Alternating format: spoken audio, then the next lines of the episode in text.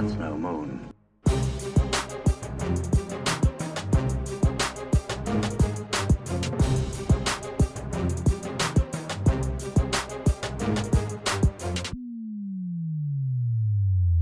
Hello there, and welcome to That's No Moon, episode 30, a Star Wars Legion podcast, or however work you want to put that in. My name's Cockles, I'm your host, and I've had far too much turkey over the past, I don't know, three weeks since we had our Christmas special, which, by the way, was awesome. I fully enjoyed some feedback from there. That was nice, nice feedback for everyone to sort of say, hey, well done, that was fun and entertaining. Um, highlights of the, still, still particularly calling a highlight was when Andreas Killy caught when we said, "Oh, how is it having a newborn baby?" And he his response his response was, "She's hairy." So that'll always live well in my head. Um, I'm joined today with uh, a guest as well as, our, as two of our usual faithful. Uh, let's see how he is. Uh, Andrew Terrell did first question. Instead of turkey, did you have dog for Christmas or just or were you normal? Uh, we had dog, we had turkey, we had pork, and we had beef. All of the meat. Yep, the menagerie was there. The only one you didn't have was lamb.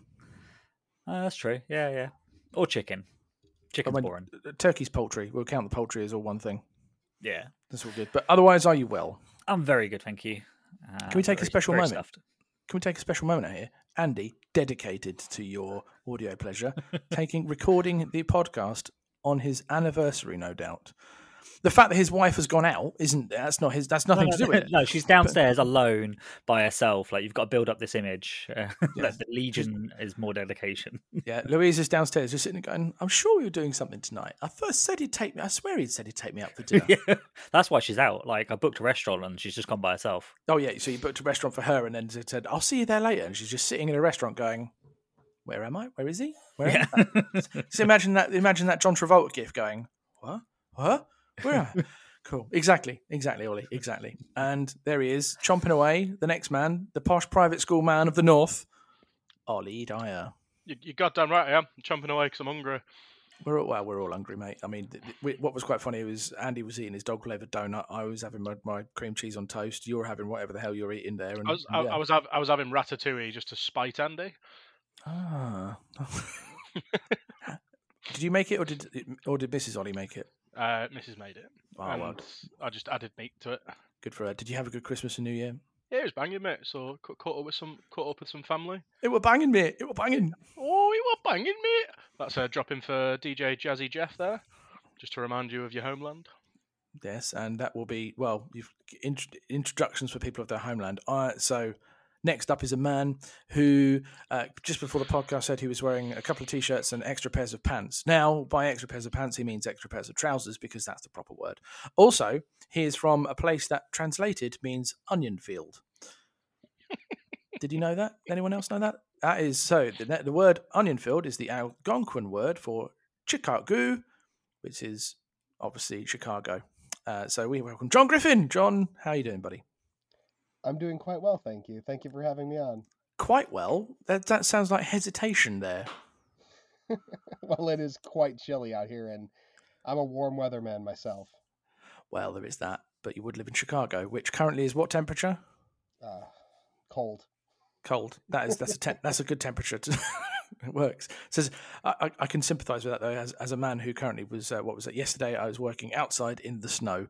Uh, that was not fun. So there we go. Um, John, tell us a little bit about yourself. Um, what's to quote our Cilla Black, who's a celebrity over here, who is no longer with us. What's your name? Where do you come from? Tell us a bit about your Legion background.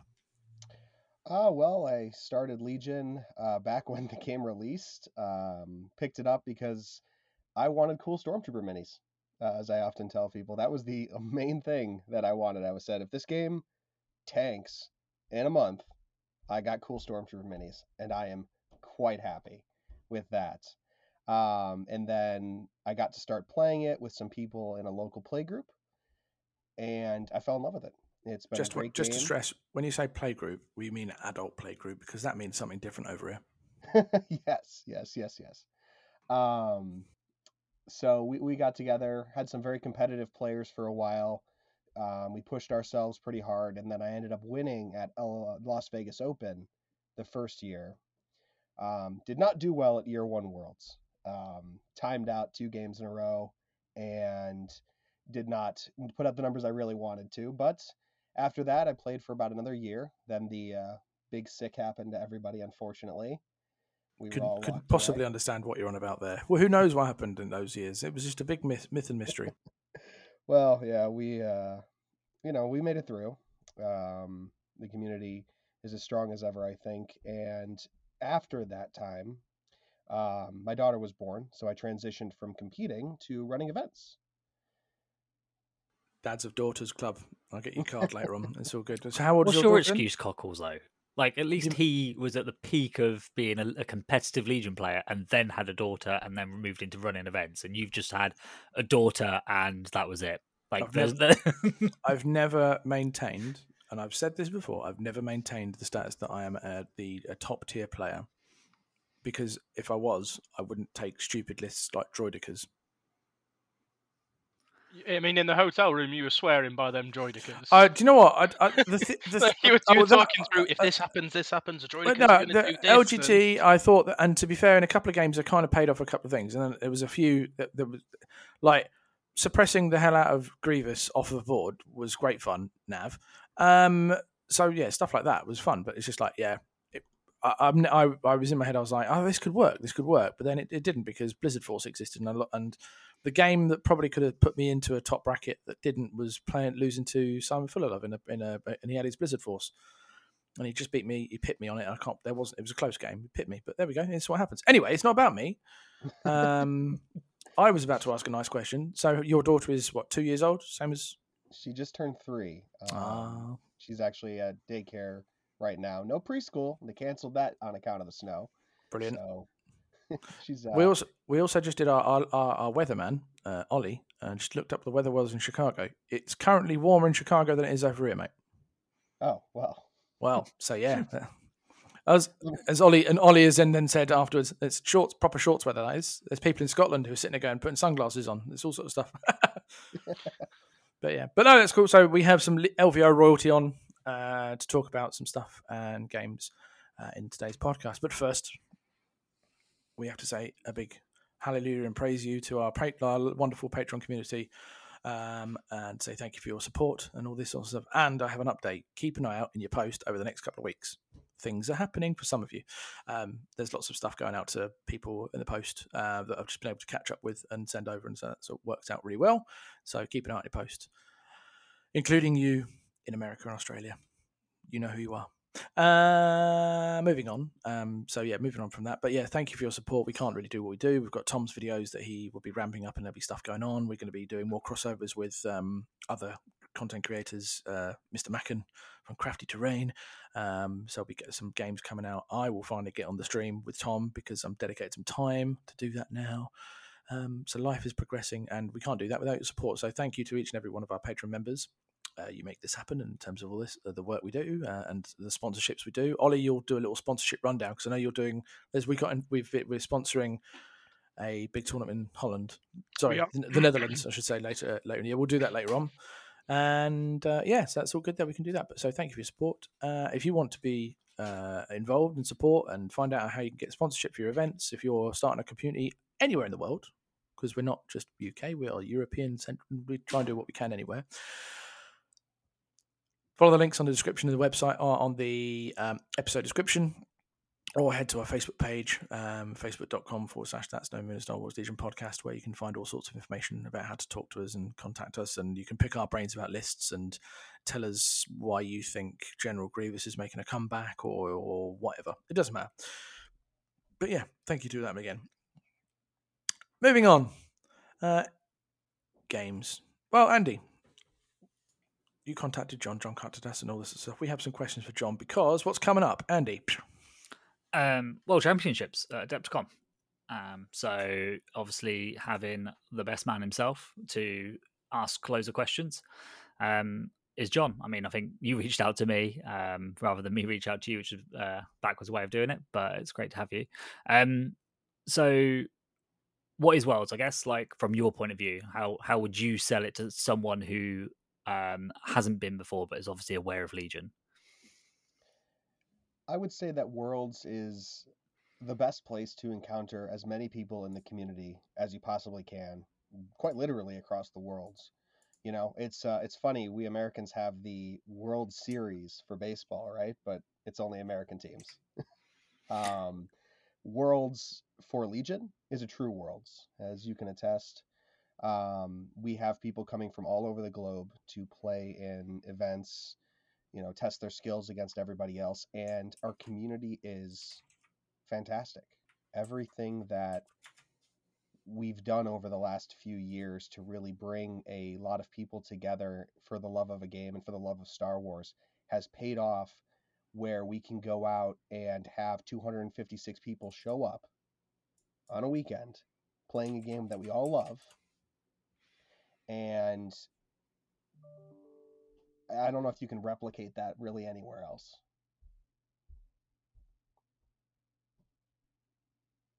Of course, Andy's talking when he's muted. Of course you are, mate. I was going to say, um, and based on last year, I think if it's even just um, equ- equivalent, I think it'll be um, really good. So, obviously, we've got the World Championships going on um, from Friday, Saturday, Sunday. But there's also, um, I'm just pulling it up now. There's 18 events for Adepticon listed for Star Wars Legion. So on the first, which is the 21st, so the Thursday, we've got the last chance qualifier. Um, did you want to plug that? Because it looks like there's one ticket left as I currently look at the uh, Adepticon website. if there's any event that doesn't need plugging, it's the last chance qualifier. Everybody wants their their opportunity to um to to make it to Worlds the next day and kind of show what they're made of. And previously, the last chance qualifier has been an opportunity for people who can arrive on Thursday to get some competitive games in. However, there are situations where those competitive players who already have an invite would knock people out who didn't have an invite, and that created some negative feelings over the last couple years. So this year, as you probably can see on Thursday, we've also introduced a Swiss essentially prep day for all the people who already have invites. Um, and that was done intentionally to avoid that sort of conflict between players who could arrive on Thursday and wanted to get their practice in, and players who were still shooting for that invite they hadn't yet received. I think that's a proper good shout. Just because if you were, imagine if you were one of those players who's like, I'm in with a chance of getting it, and then you'll go up against someone who's warming up and you get knocked yeah. out and beat down. That would be horrific. Because like, man, why are they even here? They've already got it. That sort of thing. Yeah, no, I think it's a real big move from last year because I think there was a few players who wanted to pick up games on the day before. Um, obviously, because we couldn't play, we were told not to play in the last chance qualifier, even though I know a few people had tickets and were using it as a practice event. Um, so, giving us just the option as a, an organised side of things, definitely a, a real big thing for it. Uh, big thumbs up from me for that. And the and the and the Swiss event looks like it's on for a considerable portion of the day. You know, I, you know, I mean, the, the, the timings might be off, John. You can correct me if I'm wrong, but I think it said something like 9 a.m. to 8 p.m. Something like that. I don't know if you've just booked that space out for the day, or you know, if we're going to get sort of five, or you know, three or four rounds out of it. Yeah, I'm expecting three rounds uh, for the practice event and for the last chance qualifier. So everybody's going to be pretty much playing side by side. There's going to be a slight disconnect between the two events because I want to be able to address each event separately, you know, make sure that everybody's getting the attention that they need. But otherwise, very much so, it's a situation where, you know, we're going to have everyone playing three rounds, trying to get the best games they can on terrain that they're going to be seeing for the rest of the weekend. Um, really allowing everybody a chance to get a feel for what they can expect at Worlds. No, that's uh, and that's and, and, and, that, and that's ace. And the, the fact that there's prize wall tickets available to it as well just makes it makes it feel like every game of Legion that you play, you're getting something for, um, even if that might be a promo that you've not had the chance to see before. So that that looks really good. I have a query, and this has just popped into my head based on it. I think it's a great idea in the pre the pre tournament for those who want to warm up and stuff. Do you think though that that that will be consisting of players who've qualified but who are playing a list that isn't their list?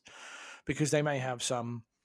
Let's imagine do the Dave Grant scenario or the Lila scenario from from last year from LVO and Worlds respectively. If they take lists that have a particular theme to them that are uh, that are completely unexpected, and they show their hand, so to speak, do you think that, that the, the lots of people won't do that and they'll just play a list that's an alternative instead to keep their brain in in in, in chug, if that makes sense? I don't no. it's probably the best way to put it. Um, I think it's there's definitely a chance, especially due to the fact that we have a unit releasing that month, that people might want to hide their tech or not give people an opportunity to see some of the tricks uh, that they'll be able to pull.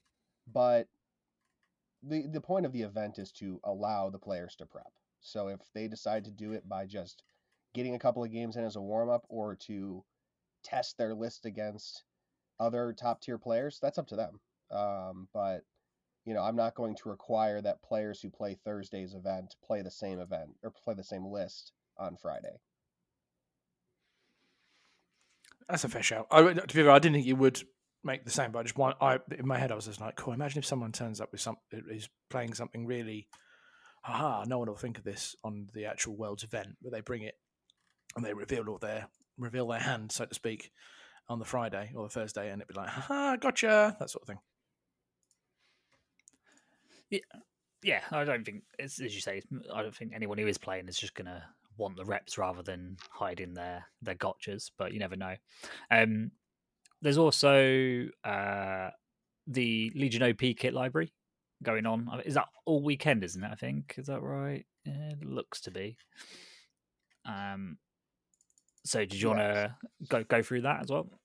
yes, so we'll be having the OP kit library available. Originally, the intent was to have it specifically on, you know, X time is X, you know, Y kit and so on and so forth, similar to what we did at Gen Con, but we decided that we wanted to let people kind of just have the flexibility to choose which OP kits they wanted to play through. Um, if they had perhaps missed one or um, really, really enjoyed playing a specific thing. I know Paplus, for example, is highly replayable. People really enjoy that one. Uh, we wanted to give them the opportunity. I don't know if we'll have the table space on Friday to accommodate the board game library. I'm hoping we do. Um, hopefully, we'll have just a couple extra tables like we did last year off to the side for that.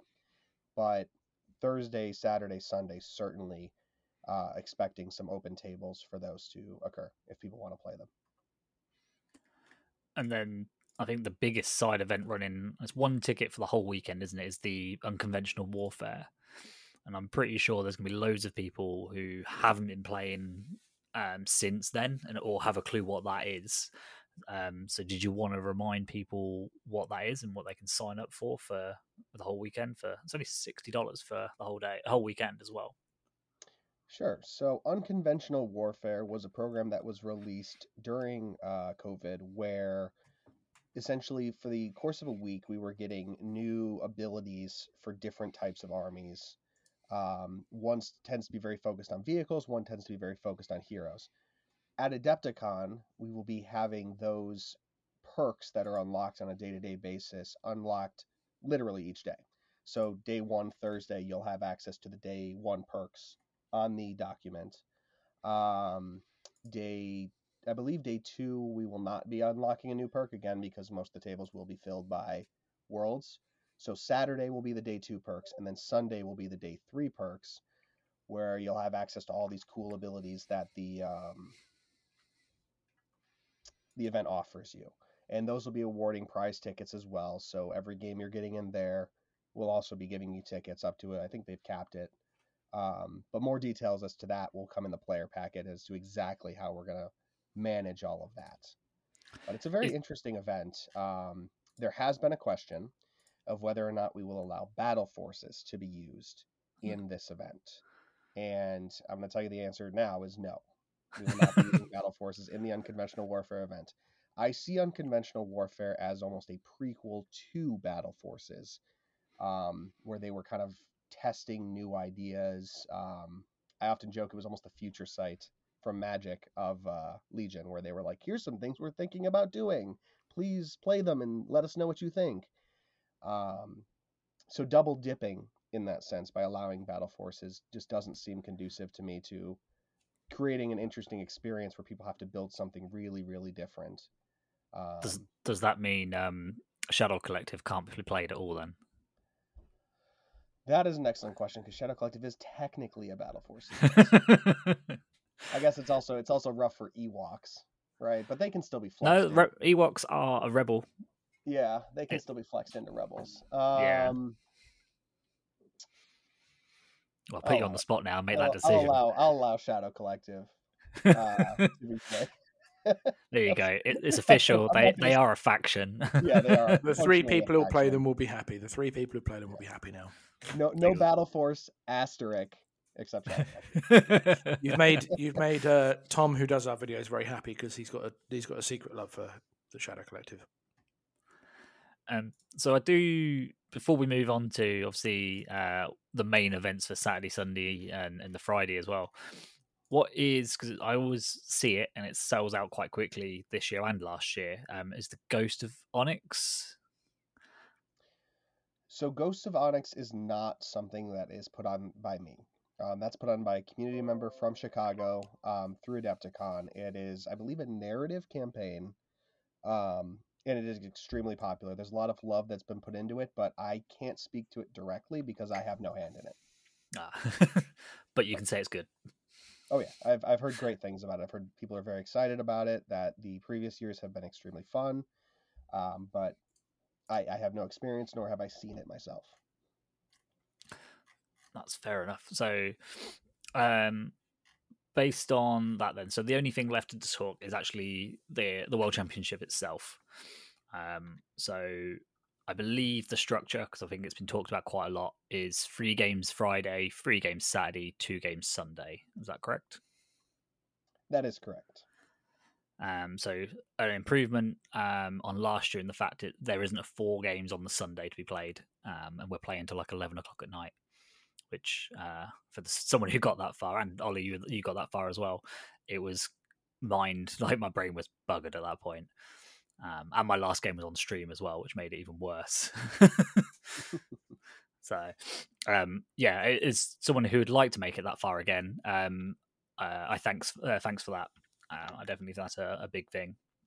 Um, but Ollie, go on. Start with your your first question. I think it's So the- yes, so uh, so uh, and, and again, it's um, it's it's no slate on the decision that has been made.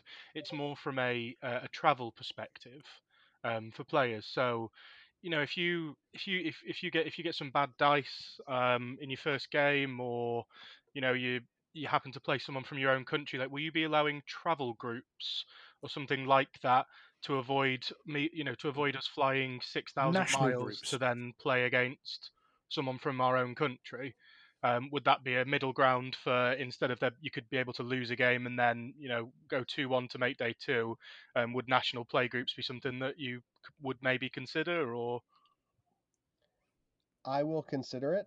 Um, it's I would say it's unlikely, um, and that's just because we last year the, the discussion of travel groups did come up, and it was uh, a statement was made that we're at the competitive, the highest level competitive event. Um, we kind of have to let the dice fall as they may situation.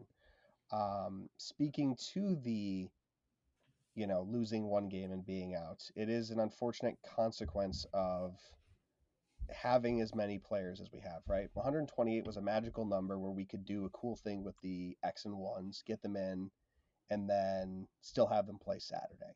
But every time we escalate, you know, we go up another level, the uh, opportunities for us to allow players to move on to the next day diminish. So moving up from 128 to 256, you know, and we say, okay, only 32 people are making it to Saturday, sounds a lot worse than going from 128 to 32, right? Or 64, be, be what it may, because we're just, uh, you know, we're just growing exponentially in that way. Um, people have asked why we didn't just do six rounds, have three people or three rounds on Friday, three rounds on Saturday, and I've said it openly. I didn't think of it. Um, I. I, I will I will own my mistakes. Um, I it was used to the idea that you know you play your games and then there's going to be a cut and there's going to be another cut, right? We see it at LVO, we see it at a lot of the World Open qualifiers. Um, it didn't occur to me that people would just want to play the six rounds, and that was an error on my part, so I didn't account for that. Could we have done that? Even then, still probably unlikely and that is due to wanting to have space for doubles. And the reason that we want doubles is because we're going to have armies on parade on Saturday. And traditionally, the Warhammer 40k team event feeds into Armies on Parade. And so Adepticon and AMG want to have our hobbyists be able to really show their stuff by including them in, an, in, a, in a hobby event that is viewed worldwide. So next year, you know, I'm really hoping next year we can pull something off where we can have a full two days of Legion and a doubles event, allowing people to really pick and choose where they want their attentions to go. I think that's um, quite a good thing that you've you've listened, um, and that's what you're you're aiming for. And obviously, I know things and wheels are all in motion, and obviously, you're not going to be able to change anything now. Um, but I think that's a, a, real positive thing to see straight off the bat that even before the event, that you're planning for next year and taking on the criticism now, nice and early. I think that's a, a real positive thing to hear. Um, I know, obviously, as you said, the wheels are in motion. You can't change it, so we've just got to live with what it is now. But I think that's really good, really positive. I had a query for you. That's just two two things that thought into my head. First was regarding the travel groups. I totally get the idea. You want to keep it, let the dice fall in May. Um, regarding making it a pure who's on who tournament, and I do get that logic. Equally, I do get the understanding like you travel all those miles and then go. Uh, like, for, imagine, could you imagine UK round one, it round one in the UK, and Ollie and Andy get paired together. It's just like, oh, for God's sake, that well, would be. Last year, uh, four Germans got paired, uh, yeah. in round one, and then two Germans got paired in round two. It was lit. So that would be literally left with like one German left out of the travel in this year's scenario if that happens. So I do get that. Mention Lila knocking you out, Andrew. Uh, well, yeah, that was later in the tournament. That's, that's, that's fine.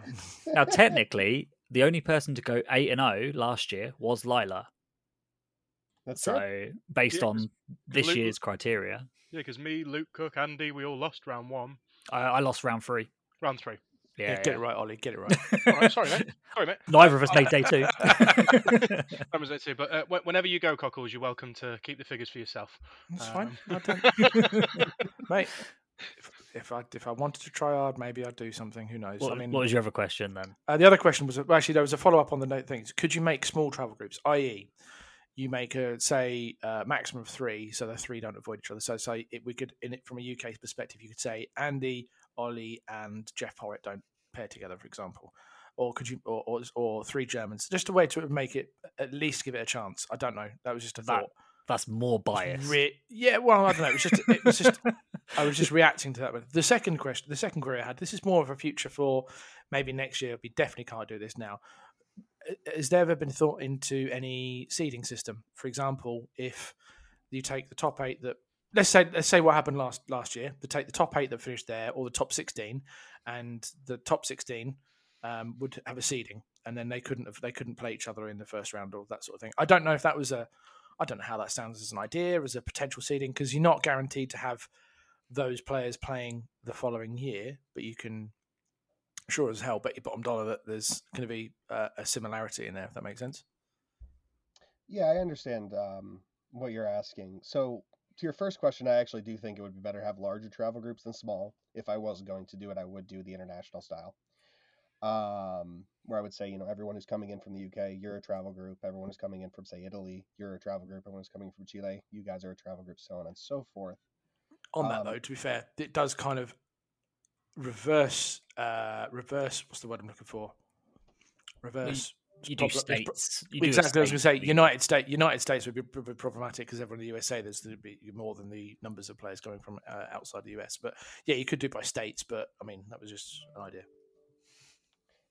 Yeah definitely something that we can um i'm going to look into. I'll think about it. Um i don't want to give a definitive answer on that right now as to the second question, um, seeding, and this is going to kind of segue into another thing that I wanted to talk about, which is the AMG prizing. Um, oh, I've been welcome. saying for a very long time that with AMG taking over, that we should expect prizing to take participation over placement in mind. AMG is more focused on, at least in my eyes, you know, I'm not speaking for the studio here, um, but it seems to me that they're more focused on having people playing more and enjoying it more versus stressing out about Am I going to get this prize for taking first? Am I going to get this prize for getting in top four? So on and so forth. We can really see that with the prize wall. I didn't expect them to go quite that hard into participation over placement. Um, I did expect the Worlds event itself to have a little bit more, but it's not a criticism at all. I do think I like what they've done now that I've had some time to think about it. And so, when it comes to seeding players, I just don't see that as a thing that AMG will be interested in doing because it's important to have worlds. It's important to allow the competitive community to grow and flourish, but it's not something that I think they want to do where they say, well, this person is might not have won worlds, but they're ranked number one kind of deal. It's just I don't I don't see that coming from the studio culture as being something that they'd want to promote or incentivize. To be fair, I kind of make I get that. I, I put that as a speculative speculative question because the way they're the way they market uh, MCP, for example, they market it as a non-competitive game, don't they? They say it's a fun game, casual. Ollie, you would be interested. Uh, fun game, casual, that sort of thing. Um, so they're not really bothered about like a, a hugely competitive style. But I think because the because uh, Legion had the pre-existing competitive community before they took over, it's kind of something they've inherited as opposed to cultivated. Yes, and Atomic Mass Games has an organized play department, and their organized play department is very aware that all games have a competitive community, that there are people who are going to want to do events to see who is the best. Um, and they are willing to accommodate those communities, it seems to me, um, but they're not going to reward prizes based on that mentality. They're going to award prizes based on their studio's ethos, which is, you know, enjoy the game, have fun, show up, get your get, you know get as many games as you can in, enjoy the game, and you'll get your prizes. No, I think the the prize wall sounds good. Um, I think my only criticism would be that obviously that there's some um, events going on that I probably don't want to participate in that offer um, prize wall cards, but I want to earn prize wall cards. So I'm kind of being forced if I want to earn the cool stuff because I'm I love collecting all of the promos as best as I can. That I'm then forced to do something that I'm not going to enjoy as much. Um, so, for instance, playing on the Sunday, if I'm not in in the top four, then I don't want to be playing in skirmish, like, um, and that kind of thing. Like, I think it'd be nicer if there was still a few more options. Um, and I know obviously table space, timings, and a lot more of stuff comes into it from an organizer's point of view. Um, but I do feel that that does come into it a little bit, in my opinion. That some of these things I I'm being forced to play just because I want the uh, the tickets, um, but I might not necessarily want to play it. Um, if that makes sense. It does, and this is the first year we're doing this prize wall, right? Um, and we're going to be suffering through teething pains uh, when it comes Completely. to uh, you know accommodating players what they want to play versus the prizes that they want to receive or anything like that. And all I can really say is we're going to be looking for a lot of feedback this year on how it works out, both Adepticon and AMG. We'll be looking for feedback, um, what you enjoyed, what you didn't, and then we're going to make it better next year. And we're going to keep making it better. You know, that's that's always the goal. I've had people ask me, you know, how long are you going to do this? How long are you going to run Worlds? How long are you going to run Gen Con? I'm going to run it as long as you guys keep wanting to show up. you know, well, that... keep keep hosting it. We'll come. so, and and I'm not going to settle on my laurels of hey, you know, we ran a great tournament last year. Let's change nothing. We're going to run. We're going to try to improve every year and make it more enjoyable for you guys every year. Now, there's things I can't control. I can't control what AMG decides to do with pricing Um, yeah. You know, I can't control if AMG wants to host a bunch of different events.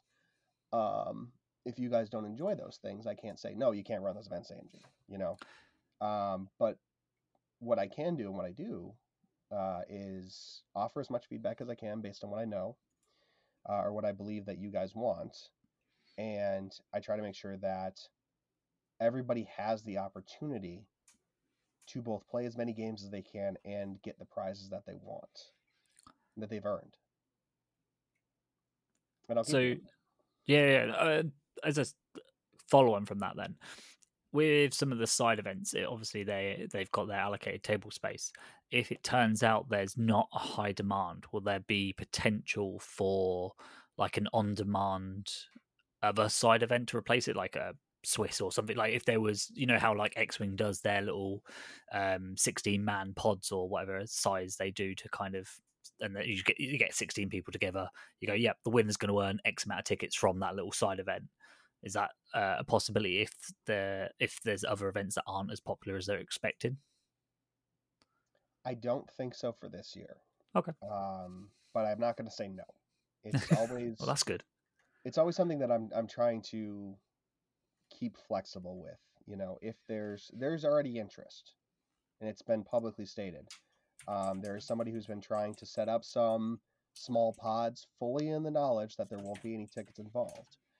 But if AMG decides, you know, hey, some of these events aren't filling up, um, we're going to run these events.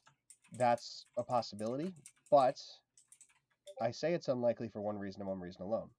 It's tickets. I think that we're going to have to really limit the options for that sort of thing to ticket, you know, ticketed events. If you're Right. playing in a ticketed event, that will lead to tickets for the prize wall. If we had a generic ticket system, I could see, you know, me saying, "Hey, everybody, go buy a fifteen dollar generic ticket, come turn it back in, and we'll make this happen." But as of right now, in this moment, uh, I don't think so. Is what I'm gonna say. Nah, fair enough um one thing we didn't touch on, is probably quite important for anyone who is attending um, the World Championships. How are draws being treated? Because obviously we, we've discussed that you need to go eight and zero to win the whole thing. You can't lose a single game. But what does that count for for draws? Well, I'm glad you asked because that decision was actually made today. Oh. um, because I I was not sure how I wanted to handle it, and I had to ask a couple of questions because I know PAX did a thing. Um, I know different events have done different things. Um, the use of the term undefeated was again a mistake by me. Um, if you do get a tie, that does not automatically knock you out of the running.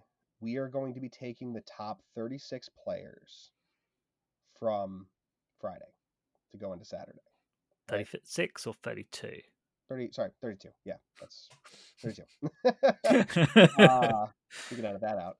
Um, but uh, the top 32 players will be going into Saturday. Uh, and if there are draws, that will be accounted for. You know, you'll go to strength of schedule at that point. Just like my previous events, there will be no intentional draws. Anyone who is in a draw situation will need to have it come verified by a judge just to make sure that a game was actually played, essentially. Um, because I don't need a bunch of people just deciding, oh, we're going to go two and oh and one at the third round, because that's less painful than a loss kind of situation. The Yeah, only in the ties that will be honored are ties that come as the result of playing the game.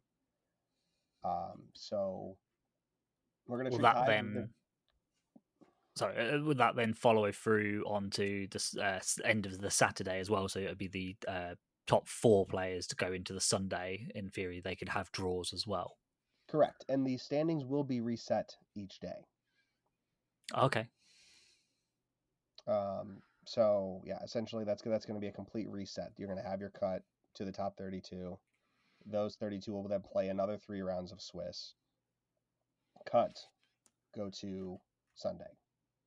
so on the off chance then, so at the moment, obviously we've got 256 for day one, and there's is it eight tickets from the last chance qualifier that are guaranteed. It says. Yes. Um, is that a hard limit, unlike last year where they topped it up for the last chance qualifier? So it's eight no matter how many kind of thing. It So is my understanding that the it is a hard limit at eight. Okay, so that then means, if in theory, if there's not 256 players of Legion um, for the day one on the Friday, it's just going to be the top 32. Doesn't matter. So some two and ones, in theory, could get through if there wasn't a full 256 players. Yes.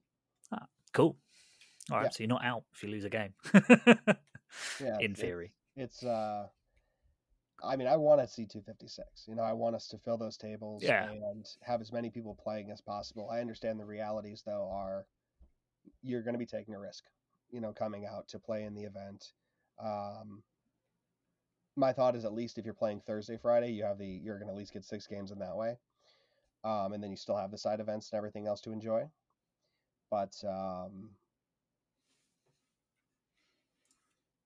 No, that's cool. No, I think I think that clears up all of the structure and everything from me. And Cockles, I believe you've got the questions for from the dis, uh, from the Well, Patreon members. We uh, we put the query out to our beautiful Patreon members, uh, who they responded. Uh, one responded with an essay, and that'll be the second question. Um, first question in is from Gentleman J. Uh, can they share some example table layouts so that those of us that play proper UK tables can prepare for the hellscape that we will have to play on? So basically, have you got any uh, mock-ups of table designs that you're using that someone could then pretend is going to be one, so they could practice on a pretend table should it pop up. Yes, I will release some pictures onto the Adepticon thread for people to see. Um, it will be a lot of the same stuff that you saw at Adepticon last year and Gen Con. We've sourced a bunch more tables from our local community as well as designed quite a few more ourselves. There was actually a point at which I was looking at some terrain mock-ups that we had and had to reject some ideas. Um, que- but the there are some very cool things How many is Mr. Bodnar supplying? Uh, I don't know. I don't think they, I think he's only got the two, but I could be wrong. He might have more now. well, I feel like that's that's a very low number for him. Might two, just two. Should add an extra zero on the end. That, that it's only the two he could fit on the in a suitcase. I was going to say, yeah. That's, what's that? Chicago? What's he? Philadelphia, isn't he? Yeah. Is he Yeah. Philly? Yeah, Philly to I think so. Chicago. What's the Philly? What's the? That's a few hours. That's a flight. There we go. Uh, so that's the first question. The second question. This comes in multiple parts. Uh, so this comes from Podfree. So Jeff's done an essay here because that's very Jeff. I have a couple. He starts with one. Why can't the event be on eight round Swiss slash six round Swiss, then top four cut, or at least four games on a Saturday with three and one? I think you've answered that in the previous one, so I think we'll, we'll, we'll that's there. Da, da, da. Number two, can John ever see the Worlds ever being held outside of the United States? This is something that I think you'll you'll hear a lot of from people who aren't in the United States, if I'm honest, because I mean I get it because it's a, an American company, so it makes sense this or that. But a Worlds event is like everyone. So um, yeah, what do you reckon? I can't speak for AMG on this topic. Um, Which it's is my fair. understanding that uh, Worlds will be held in Chicago at least next year. That said, Star Wars is an international cultural icon, right? It's worldwide. People love it. And AMG goes international as well. You know, um, there was discussion at one point about having me come out for celebration in the UK, which I, uh, I jokingly said I would, you know, crash with Andrew at that time, but that didn't pan out in the end. But Just uh, if you if you do, don't be freaked out by the fact that everyone around him might have an extra finger or webbed hands. I'll be sure not to judge. Um, but the uh, the possibility of worlds being international, um, I don't know. I think it would be really great if it could be, but um, Adepticon is the premier miniature wargaming event of the year, and it shows a lot of strength and structure to have it there every year, where everybody knows, all right, here's where we're going. We can make travel plans months in advance because it's gonna be at this location. I've just had a really fun idea. and I think Star Wars nerds in general will be on board with this. Could you just imagine, like, say, in four years' time? No, I'm not going to put a big time, but just say in four years' time that AMG announced the next the, a world a world's event in the UK, and then they announce it's going to be at whatever, but the studios where Star Wars filmed, they like get one of the studio lots and put all the tables in there. Could you just imagine everyone going "Eek!" at the same time or going there? That would just be fun. There was me thinking you were going to go with having it at Star Wars Celebration Because what a way to get people to buy Well, no, into but- their products. Well, then, no, that, that feel uh, no, obviously that's an that's a good one to do. I mean, and then Star and Celebration obviously does get rotated. I think it's isn't it not in Germany at some point soon? Japan next year. It's Japan next year. That's it. And I I- would not be opposed to having it in Japan. Oh, I would enjoy having a trip to Japan to. Domo Arigato, Mr. Han Solo. Oh yes, thank you very much. uh, no, I no, ha- having been to Japan, I'd be all over that like a powerful moss on a tree. Um, yeah, no, but yeah, let's just imagine they they send it somewhere like Star Wars Celebration. Rotating it with Star Wars Celebration would be pretty freaking cool. Um, but like having it at, at, at the stu- one of the studio lots would be pretty freaking awesome because that would just have. I think they should they maybe do that on like a proper a, a bigger anniversary all that sort of stuff. Anyway, so yeah, one day. Uh, and and hey, hopefully AMG will be nice to you and let you judge and pay for you to do to do that. That'd be really cool. Um, what's the what, what else has John said? Da, da, da. Um, favorite memory from last year's event? Uh, without a doubt, it had to be the factory line. And if you haven't seen that picture, I will give you some context. Last year was the last year of having uh, prizes that were kind of between Fantasy Flight and a and Atomic Mass games. So I had a bunch of boxes of prizes, some of which were labeled in the World Open Qualifier kit, and some of which were not. So I had to figure out what I was going to do with all this extra prizing. And so I had a bunch of bags and a bunch of things, and I said, all right, I'm just going to start, you know, putting promos in these bags, get these all set up. And there was a bunch of people just standing around doing nothing. So I decided, hey, you know, it'd be really great if everybody takes a stack of promos and we just feed it down a, essentially a factory line of people. We're putting promos into these bags to then hand out at Worlds. We had 12 people all at a table. Everybody was having a good time, just setting these things up, and we just started flying through these uh, promotional bags that we ended up handing out. And it was beautiful to see. I was flabbergasted because I was like, this is just, I'm just making this up as I go.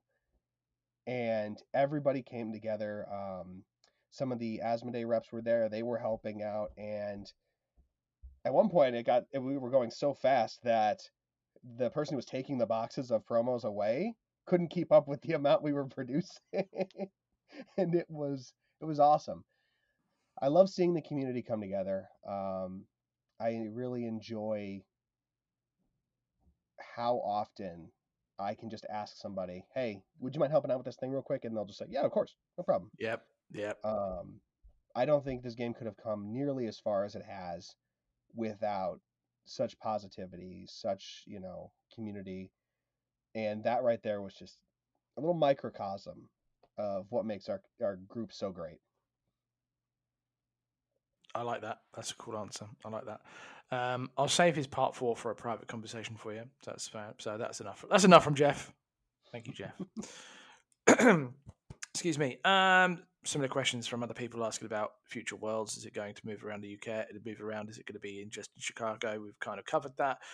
Um, somewhat. Baz Mataz says, "Will Yavin Base be streaming it again?" Yes, Perfect. There we go. Simple, short answer. Um, can at some point in the future can can we stream it as well? Because we'll touch on this later. Uh, we're, we're we're entering the world of the streaming when we do the World Team Championships. Isn't that right, boys? Yep. You'll be hearing the dulcet tones of a Mr. Tom Smith. Um, who will be commentating? I think he's commentating with someone else. Who's, and I can't remember who, but there'll be someone else doing it with him. There you go. Jack's doing it with him. There you go. Done. So that'd be fun. Uh, so that's Baz Mataz done.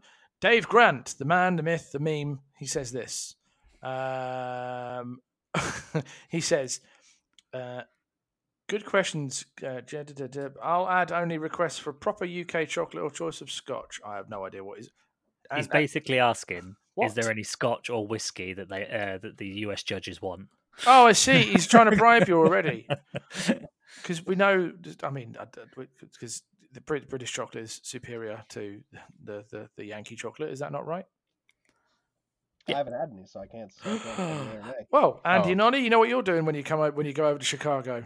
I, I, I- I will likely be bringing a, a good portion of rum. Um, which which Andy and I will getting will be getting obliterated on across the course of the of, of the event. We are going to make it to karaoke this year because there's not four rounds on one day. I was about to say the, the Once final, we've lost, uh, once we've Ah. lost, I'm the drinking. final question. I, the final question I had was, "What's the karaoke crack like in uh, Chicago?" That there's one like 1.2 miles away from the actual hotel itself. I had a look. I had a look last year. and We were meant to be going, but then Andy and I did better than I thought either of us would. So, so, so we ended up just staying and playing. That's true. That makes sense. Um, for, uh, just John, I've they're the final questions. That's it. I've got some suggestions that you could make to really uh, uh, have a laugh with some of the competitors in there. I don't. I always thought that maybe you could do some introductions for some uh, some players and say, "Ollie Dyer, here he is," and just play him a little song, and yeah, just go from there. Play him his little his favourite song at the moment, and go from there. You, Uh, you stop that. I will never, I will never, ever, ever stop that because it, it, see, I, it's the, it's the, it's. let, 'cause- let, let it go, cockles. no, go. I'm not. I will never be letting that go because it's nice to know Yoda never bothered you anyway. Anyway, Ooh. Based on that, actually, Ollie, haven't you got uh, a question for John that you asked just before he joined uh, the recording? You Do- asked me it, and I answered it. You might as well ask it publicly because people, el- other people, want to also know. Oh yeah, so um, obviously I think um, when we saw the release schedule from AMG, it was just looking like Geonosians that were going to be legal before the event. I'm now assuming, but because there's a release date of March 8th, Inquisitors will be legal at the event as well. That is correct. Madness. Spicy. that is a game changer. That is quadruple Sith. All right, Dave. There's there's been some very exciting lists I've seen for uh, Inquisitors. I'm really looking forward to what people come up with. My personal favorite, which was uh, I stole and then upgraded from a community member, was Vader with the two Inquisitors because you can new ways the Inquisitors. Can you can you just stop that? Stop that now. Stop that. Stop that now. Would you like to take a you know three speed three Inquisitor straight into your lines twice? No, that's unfortunate. No, thank you. I'm all good, thanks. Ah, Dear. well, that seg- that has that has segued quite nicely. Unless, gentlemen, anything else on on World Event coming up? That segued quite nicely. We have lists from. We, we decided let's ask some, ask blah, blah, blah. I can talk. Let's ask for some lists to review on the show. So we've got four lists to review, uh, which I believe one. Who's got it at you two? Ollie's got it. So, um, Ollie, take it away. And John, feel free to join in on this one, mate, because this is a community. This is a community effort. Let's see what you think as well. So, Ollie, what is list number one? Who's it from? Uh, so uh, we're going to go with Killies because we I don't think we got round to it on a, one of the shows before. So this is a, a little bit of an old one. Um, so he this is going to be this is a Rebel Hero Hammer, okay? Uh, and the list is called Make Baby Banthas Go. Um, so obviously that's uh, what he's produced himself with his uh, with his lovely wife, a bantha with the hairy baby. Um, Just to stress, we don't think Killy's baby actually is hairy. He just said that she she she was not he she was. Yeah, we, we you know we haven't we haven't specifically turned around and just gone, "Mm, Christ, that's a hairy baby. oh, set himself off here. Right, I need to go over the list. Um, right, so you got Do you want Land. to read it out for you while you just compose yourself? Oh no, it's all good. I got it. I got it. I got it. Uh, so it's Lando Calrissian with improvised orders, Cassian Andor with offensive push hunter and his weapon config, K2SO with Jyn's blaster, and then Boba Fett Daimyo with seize the initiative, tenacity, recon intel, Boba's flame projector. Uh, Rebel vets with a heavy and medical droids, uh, two of them, two medium blaster troopers, and then three scout sniper tri- scout sniper teams. Um, so commands, you've got crack shot, a simple man, uh, ZX flame projector, last stand, rule with respect, and Z6 jetpack rocket. Um, and in the contingencies, you've got whipcord, ace up his sleeve, and making his way in the galaxy. So from from this, it looks really really similar to a list that I was running uh, a couple of weeks ago with Empire, which is like your Kallus double bounty, which is essentially the you know it's kind of like the Empire's version of something like this. You know, you've got the triple snipers, you've got the double rebel vets, which is double shores, the turrets. You've you know you've got the you got the mortars there, Um, and then yeah, it's just a selection of characters to go with it. So I, I think it's a really strong list. I'm not sure how strong it goes into the current meta. Um, I think your clone balls, you haven't got that many big dice pools in there. Um, But it's got a lot of velocity and pierce. it does, it does, but you still you've still got to get past barrier um, and dodges when you're not using the high velocity shots. But I he's think got that- a lot of critical guns, so that will trigger the barrier earlier. Yeah, and also the you if you do the old um, yeah Boba Fett card that adds the dice on, is it rule with respect, whatever Yeah, it's rule- called? Rule Yeah. with respect. Add that dice to each sniper, then that makes a big difference in terms of the output that has there. I mean, I get what you're saying; it's not going to be top tier competitive, but it's still like it will pose a little bit of a query to those who want to expose their Jedi. Uh, I, I think in terms of rebel lists, it, it's certainly up there with top tier competitive. I could see it struggling against stuff like Ewoks. I think it might. It, it Which might is ironic coming it- from him. But, but but but you do have the two flame projectors in there, which you know, which is very good for handling Ewoks. So you know, if you jump Boba in, um, it's Arsenal too, isn't he, Daimyo? I've, I've, You- not, I've not read his card for a Mm, long, long time. I did Boba? have it. Yeah, he's got Arsenal too. So yeah, ro- ro- so if you if you're doing that, you know, you can you can if you if you do it on the right turn, you can pop his uh, his flame projectors in two different directions. I think the one thing to be aware of is, and I think um, Andreas liked talking about it, is the ace up his sleeve. When you pull that from uh, your contingency, you can give a standby to Boba because you don't need underworld connections. Um, if I'm right, uh, Consular, from the the forum rulings, I think because it's coming from his contingency, you're not issuing an order, so therefore you don't need underworld connections to do it. I think. But but but but, but Boba gets a standby anyway for the most part. So you can, yeah, but then uh, you can give him a standby, then a face up um, straight afterwards. So you can make him spend the standby, then activate him straight away. That's an So you- interesting combo. I I again I am not a, a consular, I'm the EO. Um, and so I always tell people like don't don't take my my off the cuff rulings as valid, but it looks right to me. Um, yeah, which is interesting. I think this list is leaning very heavily on rule with respect, just based on what I'm seeing here. Uh, there's a lot of there's a lot of effects where it's like, oh, an extra die here is just really really strong. You know, you're you're buffing your snipers, you're making your rebel vets um, hit just that little bit harder. Adding more to Cassian sniper is never bad. The double flamer with Boba, quite nasty. I've seen it done a couple of times, and it will just eat two units alive. The only thing I question here, and, I, and I'm always I'm always big on that battle deck, right? I see intercept, I see KP, I see sabotage, I see recover. I like intercept, and I like recover because intercept you've just got a 11 activations of troopers, no problems there. Recover the supplies, you've got a recon intel boba, no problem there. Sabotage the evaporators. You have no one to just be an objective monkey. You've got rebel vets with heavy weapons. You've got your blaster troopers that can't contribute. You got snipers. You've got nobody you want to waste actions on, just going and doing the thing. You need those guns front and center to make that rule with respect turn better.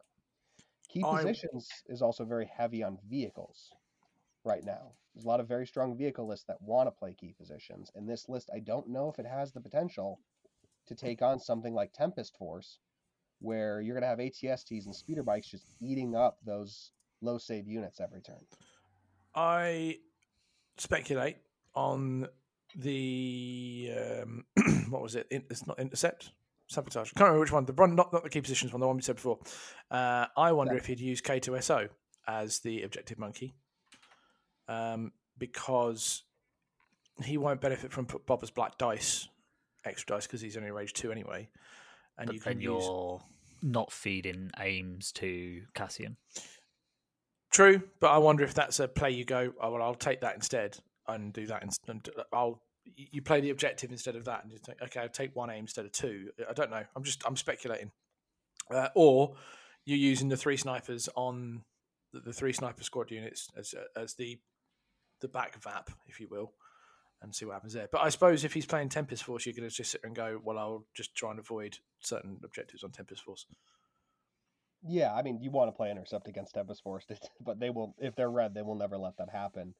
Um, I'm almost inclined to say I would suggest swapping one of those two objectives, whichever one the player feels more comfortable with removing, with hostage. You have a lot of very aggressive units that can punish on hostage, as well as it being a scenario that trends towards ties, allowing Boba's bounty. Or he doesn't have bounty, does he? In Rebels? No. No, that's unfortunate. Um, but e- even then, just the, the speed that that list can bring and the range that it has, now that the choke and the Blizzard Force, you know, has been curbed a little bit, I could see uh, Hostage being a little bit more effective on a list that's all in on shooting than perhaps Sabotage or KP. I suppose you could argue uh, payload the same and just play for the kill points. Yeah, possibly. So and that wraps up the killy list. Moving on, Ollie. Yes, we'll go to ha- we'll go to Haslam's list, list next. So ah, um, we are going to look. Uh, so he, he, he specifically asked for help reviewing the battle deck. Um, so I'll run through the list quick, um, and then we can have a little look at the battle deck and see what we think about it. So the list is Obi Wan Kenobi with Barrier, Push, Lead by Example, and Protector. Padme with Vigilance and Seize the Initiative. One Phase One with DC 15. One Phase One with Boil two phase ones with RPS six trooper clone medics, um, two ARC trooper strike teams with DC 15 ARCs, and then one ARC trooper strike team with Echo. So in terms of command hand, he's um hello there. Our fate is in your hands. Is it knowledge and power? I don't know his cards off by hand. It's slightly cut off on uh, on my screen. Knowledge and defense. Knowledge and defense. Um, aggressive negotiations. General Kenobi. Yep. Um, yeah, General pretty much. Of course it is. and then uh, disappointment. And then dip, dip, Padme's diplomatic card. Um, so, so, and then onto battle deck, you've got intercept the transmissions, sabotage, hostage payload, uh, advanced positions, the long march, danger close, major offensive, clear conditions, minefield, fortified positions, and war weary. Okay, so he wanted help specifically with the battle deck, yeah? Yeah. Hostage, 100% yes. Is there's straight on the bat. You've got a force user and you've got the Padme the Padme 2 pip that says get a speed move. So you can play that quite early doors and they get free move. It's quite handy. It's not the most powerful, obviously, but it's good in that it's, it's reasonable. So that's me straight off the bat saying yes to hostage. Uh, payload, payload, payload how many units was it? How many activations? Nine. I mean, yeah, why not? I can't see a reason why not. Uh, if what what would he be? He would be red, or no, he'd probably end up being well. He'd probably end up being red, I think. Raylan. I think the only thing I can see straight away that stands off to me is probably danger close. Um, yeah, that's a weird one. Like you don't want to be engaged. Like Obi Wan's right. melee attack is a wet noodle, um, I know you could kind of deploy like battle lines in a diagonal sense and things like that, but you still risk being put um, quite close if they then start to counter deploy you. Um, I think I might swap that for rollout because if you're wanting to leverage that range four and five, um, with the strike teams and the RPS etc. and the DC, and like wear them down early for the first couple of turns and then get into range three. I've had a thought I've had a thought on why Danger Close is there. Ah, if uh, he if he were to, to he would be deploying Kenobi last. You would be deploying him last, regard at whatever point. Let's say, let's say you and I are playing. I'm playing Kenobi, and you use the Danger Close, and you bring the bulk of your army close to me. Makes sense if you're with me. Hmm. If I'm deploying Kenobi last, I could put him into a point where he's protected and then has a chance at after turn one, yeet or in turn one, yeeting himself into your lines, and then turn two playing hello there and getting a shed load of green tokens. That's the only thing I can think of that would be why. And I do get that logic because that card arguably is in the top five command cards for me, just because I think I think it's a brilliant command card. Uh, so yeah, in the yeah, so that's the only thing I can think of that might be why you'd use it and have that in that scenario. But that relies on your on your opponent deploying everything real freaking close to you. But so it's very situational. But so I get, I totally get what you're saying. But that's the only thing I can think of that would be why that's there. I, I think you know with with any with any clone ball list, you want them to set up, you know, range four to five away from your opponent, um, and you want to stop them from getting close to you. So I think if if you're looking at it from a meta perspective, if you know you take danger close out because you don't want to go up against your blizzards or your Wookiees um, or your mauls, um, you know, or or things where people want to be getting to your lines quicker, it benefits them. Now, granted, anybody who anybody who's anybody whose list is is that affected by a deck or a um, or a deployment will have taken the bid. So I think it's it's almost a moot point as as whatever he takes. Um, but yeah, I think that ninety five percent of the time he's going to be, yeah, and it, well, the other 800 point lists out there are also clone lists, so they'll also be running similar things to what he's running. So I don't think there's masses of difference in what he's going to be playing regardless. Um, so I think with that kind of list, it's just a case of trying to pick the objective where you can sit and do what your list does best, which is just form in a circle and shoot from a distance. Uh, yeah, I've also just thought of another reason why Danger Close is in there. Um, he's got Padme with the potential to play Secret Mission. Uh, yeah, that's Yeah, true. That's so you can score it, that could could be scored early, and you walk her up with Boil and K- and Kenobi, get the secret mission, then get the fuck out of there, basically. that, I don't know. That was just me thinking. I'm just thinking out loud on that one. I'm uh, John. What are you thinking? You've been very quiet. I don't know, silently contemplating. I assume on this on this list. Yeah, I mean, I judge most lists on turn their turn zero potential, um, and I'm I'm trying to think if I agree with intercept, sabotage, hostage. Like in this case, sabotage, hundred percent. You just send Boil to go do that, and have somebody backing him up. Um, I, I don't think you're wasting time there. Uh, hostage, you guys already pointed out. You have a lot of free movement tricks. You're not worried about that. Intercept, you're you're only nine activations, but again, you're a massive infantry, so might as well take that. But payload, you, it's a lot of moving, and clones don't like a lot of moving, and that worries me. So I'm looking at your other options here, and I'm wondering what's better in that sense. Um, Would what KP because struggle. you've got force push just for the the usual Jedi play? Yeah. Because you're not going to do bombing run as well as a speeder list will do. KP is a struggle because you're only di- you're diving in turn six on KP, generally speaking, with that list. And breakthrough, I feel like, is a non-starter. So, I guess if it's your third, if it's your fourth slot, and you're just going to go, I'm not going to play this if it ever comes up, you're probably fine. Looking at the conditions, clear, fortified, um, war weary, I often question fortified in red save lists because it inordinately benefits units that want to constantly have heavy cover, which are low save factions in general. They want to negate as many hits as they can. They don't want to be making saves. So I have to wonder if maybe rapid reinforcements isn't the worst for you. I was thinking about rapid reinforcements, if I'm honest, because you can use either. Well, yeah, you could. Well, it's not the worst. I it, because I, I, I, I, I always build my deck. It's a slight segue. I always build my deck on what I what I know I can play, but also I know what I can play is happens to be what things that some people, not all, don't like playing. I.e., I'll st- I'll always stick disarray in there because everyone goes, "Oh, sod that! I don't want to play it." Or rapid reinforcements and go no because they don't want to take two units out and do sort of things, or up to two units anyway.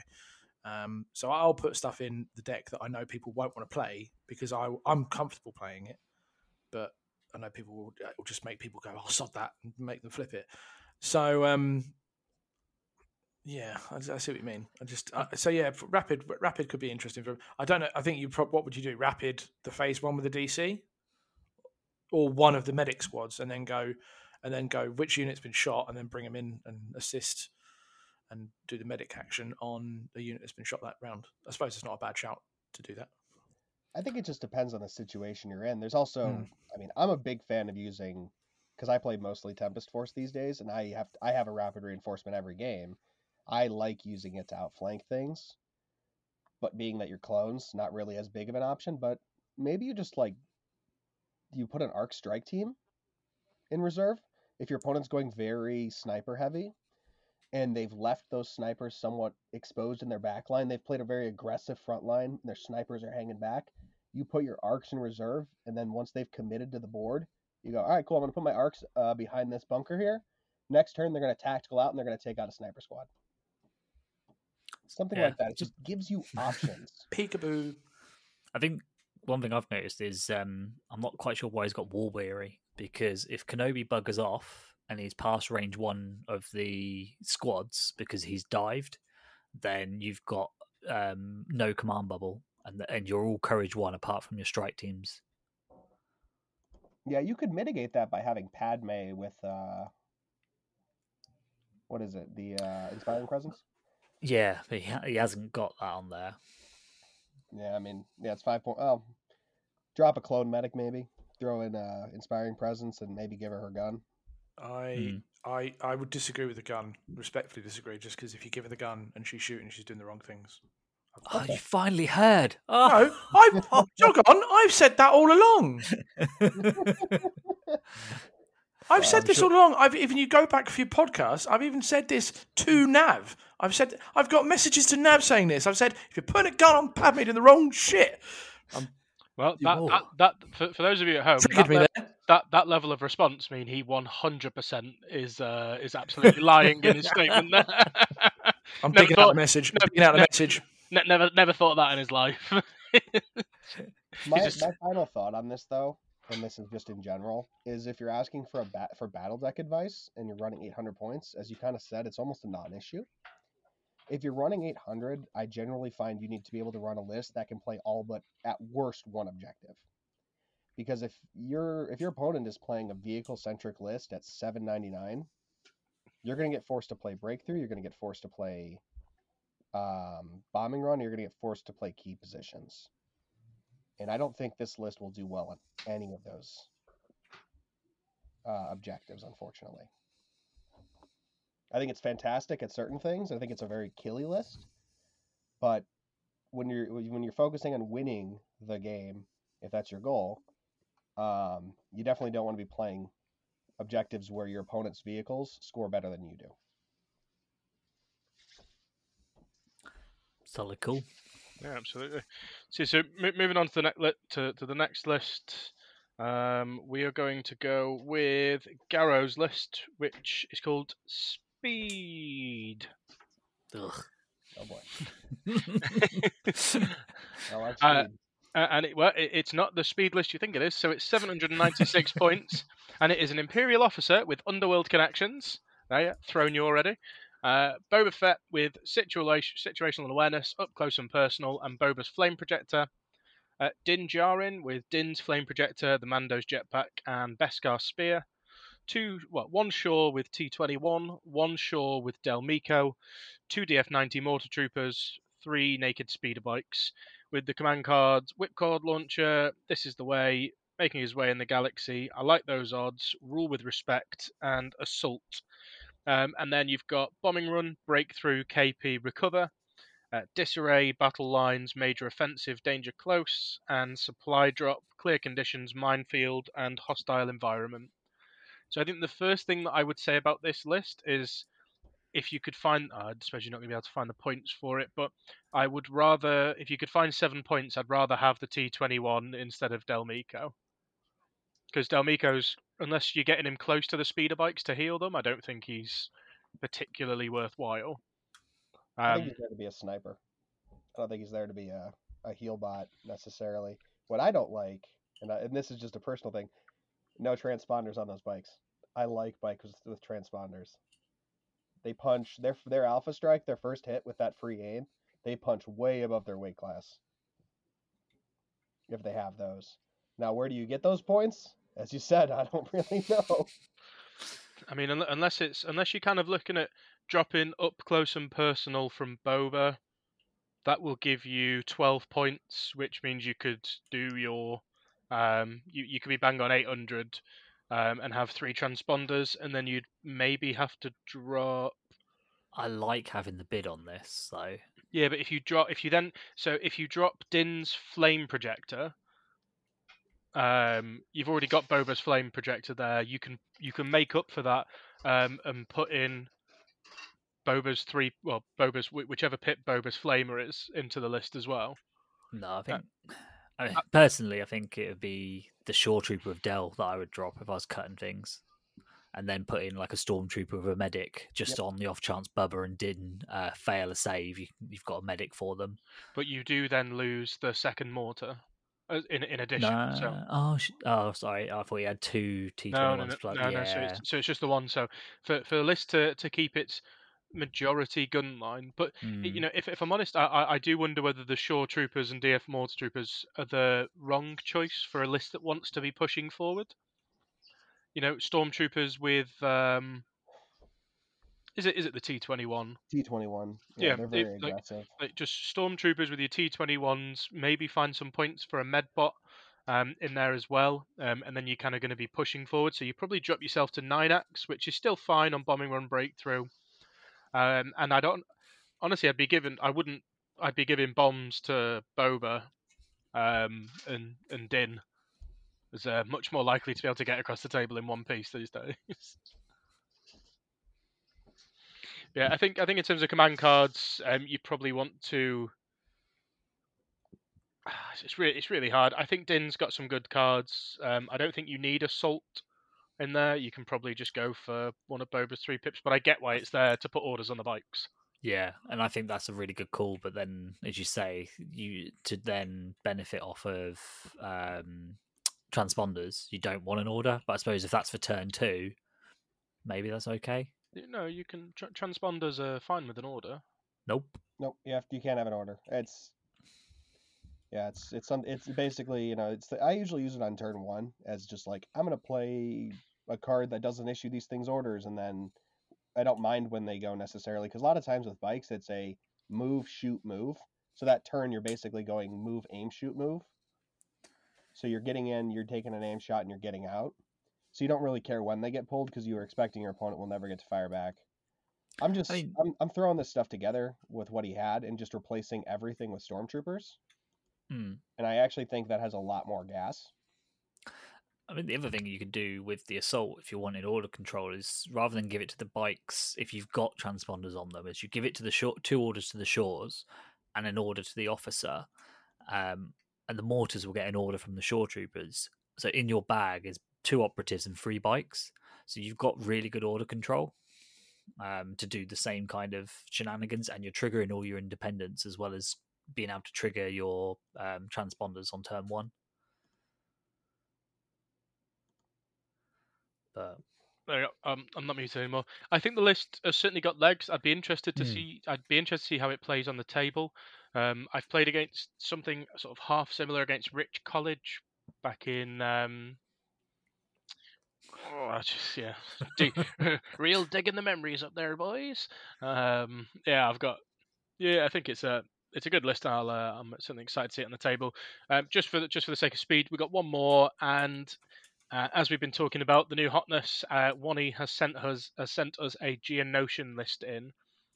So this is seven nine nine, um, Kalani with aggressive tactics, commanding presence, uh, two Magna Guard with RPS six Magna Guards, uh, one naked battle droids, one Sun Fac with environmental gear, two Geonosian warriors uh, with an additional Geonosian warrior, and three Stap riders. So again, you know, that's it's looking like another list that's going to be running across the table at you. I think I've got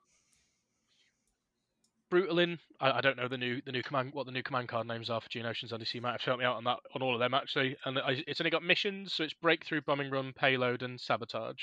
He's only got one of the. Um, he's only got one of the the Geonosian cards.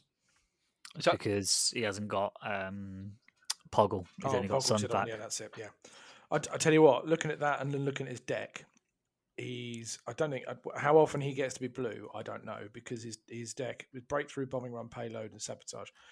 Like he's got the speed to do the breakthrough and the bombing run stuff. The pa- the payload stuff might be problematic with droids. Uh, and the Geonosian Warriors, I don't know. I haven't played them or so double, double, double Magna's pretty good on on a, as, as, as some payload escorters. Yeah, but if Um, you're if they say they have two units on well, if they're two escorts and someone else has three, they're not going to move that payload. But I don't know. I don't know. I'm just thinking out loud. Uh, he hasn't. He's wasted two points on environmental gear because Sun Fac has scale, so therefore he can't get slowed down anyway. There you go. So there's he's got a bit of a bid going on. So that goes to seven ninety seven. Yeah. Um, aggressive tactics. Yeah, maybe. I don't know if aggressive tactics is necessary, maybe, but um, I think it's because it's quite an expensive upgrade for me when you could just take the aggressive tactics and put on um, transponders on the bike on the steps. Yeah, Yeah. Staps are different. I, I don't I don't put transponders on staps. I just put uh, I usually put a long range transponder on one and then two lung targeting arrays. to Just have them move as a giant wedge of death. Uh, I I do agree that the aggressive tactics is probably not necessary. Uh, IGs are going to generate their own stuff anyway, and the Geonosians don't need it. I love the 38 point naked trooper. That's that's there for sabotage. That's all he does. He's rolled in three. He's rolled in three crits every time. Uh, I've- seen it happen. You- You're just you just throw the six white and you're like, hey, if I get something, great. But I think if you start cutting, like say you cut aggressive tactics, um, and I know why commanding presence is there. It's to supplement the stap riders. But I think if you if you cut aggressive tactics and cut commanding presence entirely, move that to link targeting arrays on the staps and one uh, long range. You you you essentially net yourself five points back. Then, well, I guess I see what he's doing. He's doing actually. I'm looking at this now. His plan is to commanding presence the staps and give the staps the the surges. That's where the surges are going to go every turn. I'd prefer an aim though. Like I think if you- if I could drop the aggressive tactics and give all three of them linked targeting arrays with the command and presence, I I prefer that. They're they're so low save. Again, you want to be relying on the dodges to just not take hits versus making a save and maybe rolling a surge. Because you got critical one, uh, well critical two on a full squad, so unless you roll like four crits, you're not going to be spending the surge on the offense.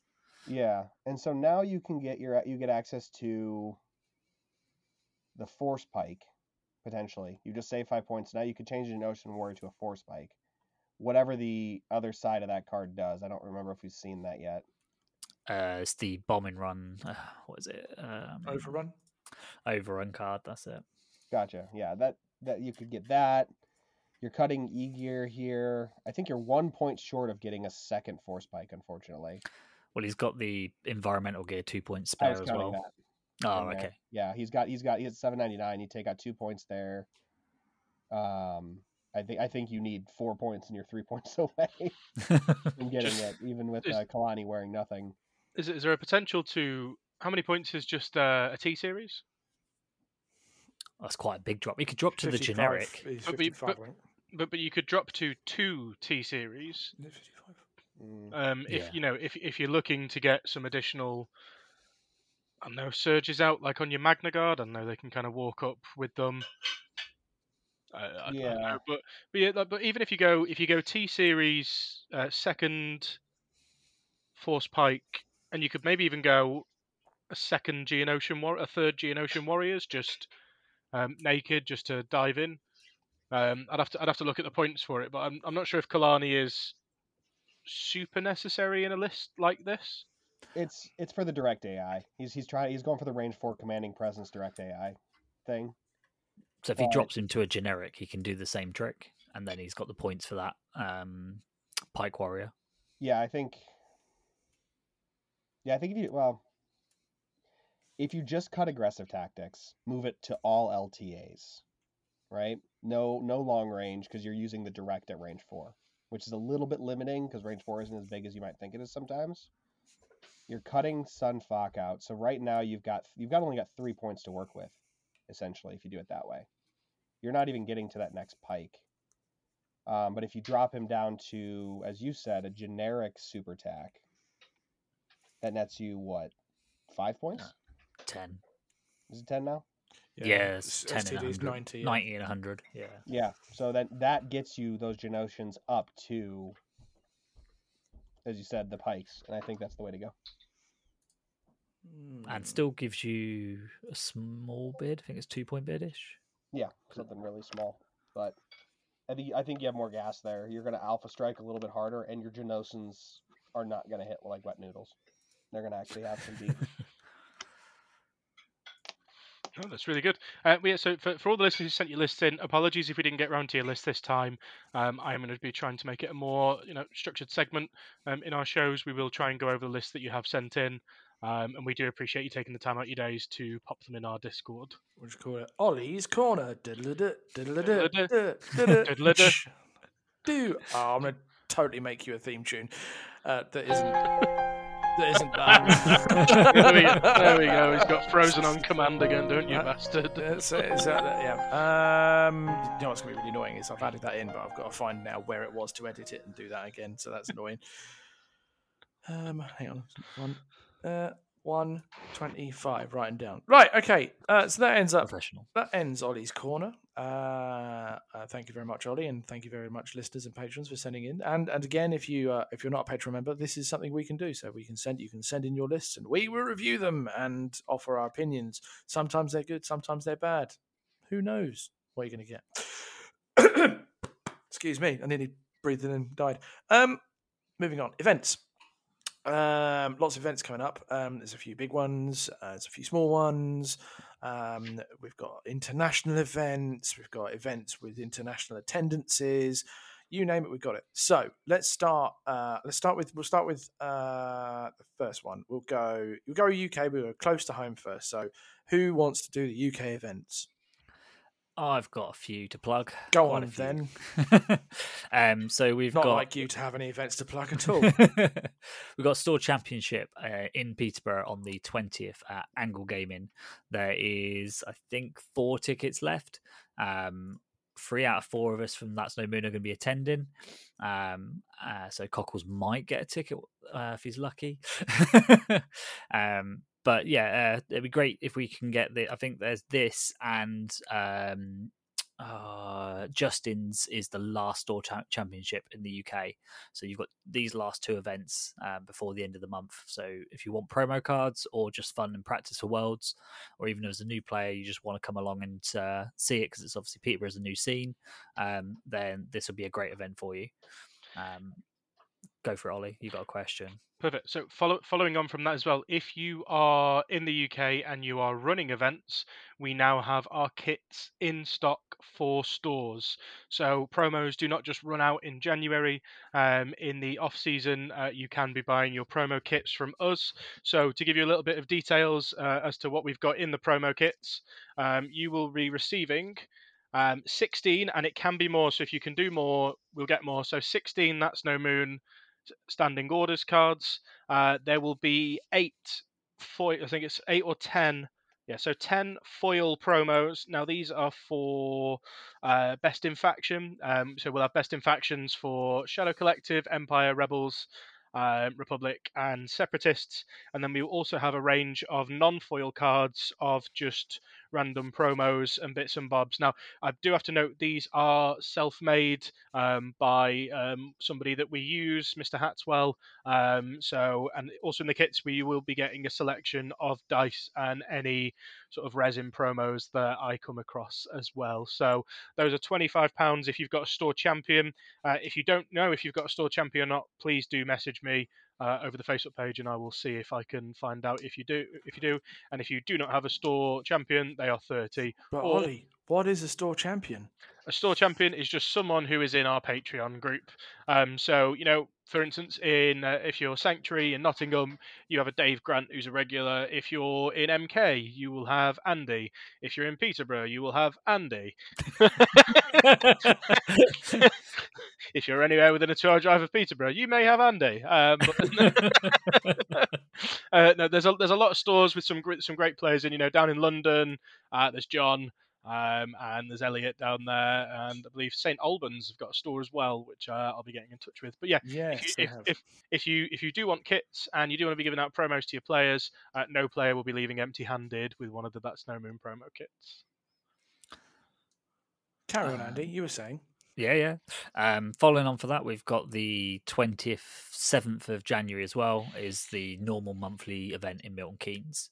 Um, so just come along. Um, there will be prizes from old tournament kits. I think uh, this month it'll probably be the asset as I look behind me to the pile of leftovers I've still got. Um, so yeah, it'll be a fresh asset set for everyone who turns up.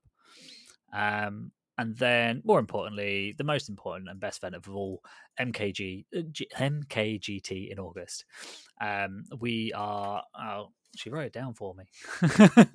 uh, almost a third of our tickets sold, um, which is about on par with what we were last year. So, uh, um, for us hopefully to sell out before um, where we got to last year, that'd be uh, amazing if we could do that this time. Um, and we've got sponsorships and prizes to be announced hopefully this week. We're just waiting on confirmation on what it is they're actually uh, giving us, but we have got sponsors um, lined up now. Um, and uh, to book accommodation um, with your ticket. Um, fortunately, at the moment, the hotel where the event is being held, they've turned off bookings because I think it's Chase and Status are performing um, at the MK Bowl. So the sooner you book it, the cheaper your uh, accommodation will be because of that. Unfortunately, um, obviously, I can't control when a, a, a band will uh, book a venue in the same town, um, but it does affect room rates. Why? so why can't you control aware. that? Why? Why can't you control Um, that? As, honest, manag- as manager of. Chase and Status, what are you doing? Baradan, Baradan. I've got a few. I've got a I- few Chase and Status songs running through my head now. They're like, well, I've been down so goddamn low. Yes, uh, John. If you don't know who Chase and Status are, uh, they're a pretty good band. Well, they're I'd say they're pretty good. They're entertaining. Some people don't like them. Some people will. They're pretty cool to listen to. J- drum and bass is love. Indeed. Uh, do you, Um, would you classify them as drum and bass though? I don't. I wouldn't. I wouldn't. I, would- I wouldn't call them typical drum and bass. They're, What they're, you li- call them? they're, they're literally the almost the the godfathers of modern drum and bass. Honestly, do you want to know what I would call them? Pop No. music. Oh, get out! Get out. Get out. You look like you're from the 60s. Get out. Got a big dirty bass line in it, mate. I don't know about that. It's like that. What? There's the one that was the theme tune to the the police show that had Noel Clarke in it. Would you take a bullet? That one. That's not. Re- I wouldn't call that drum and bass. There's- What?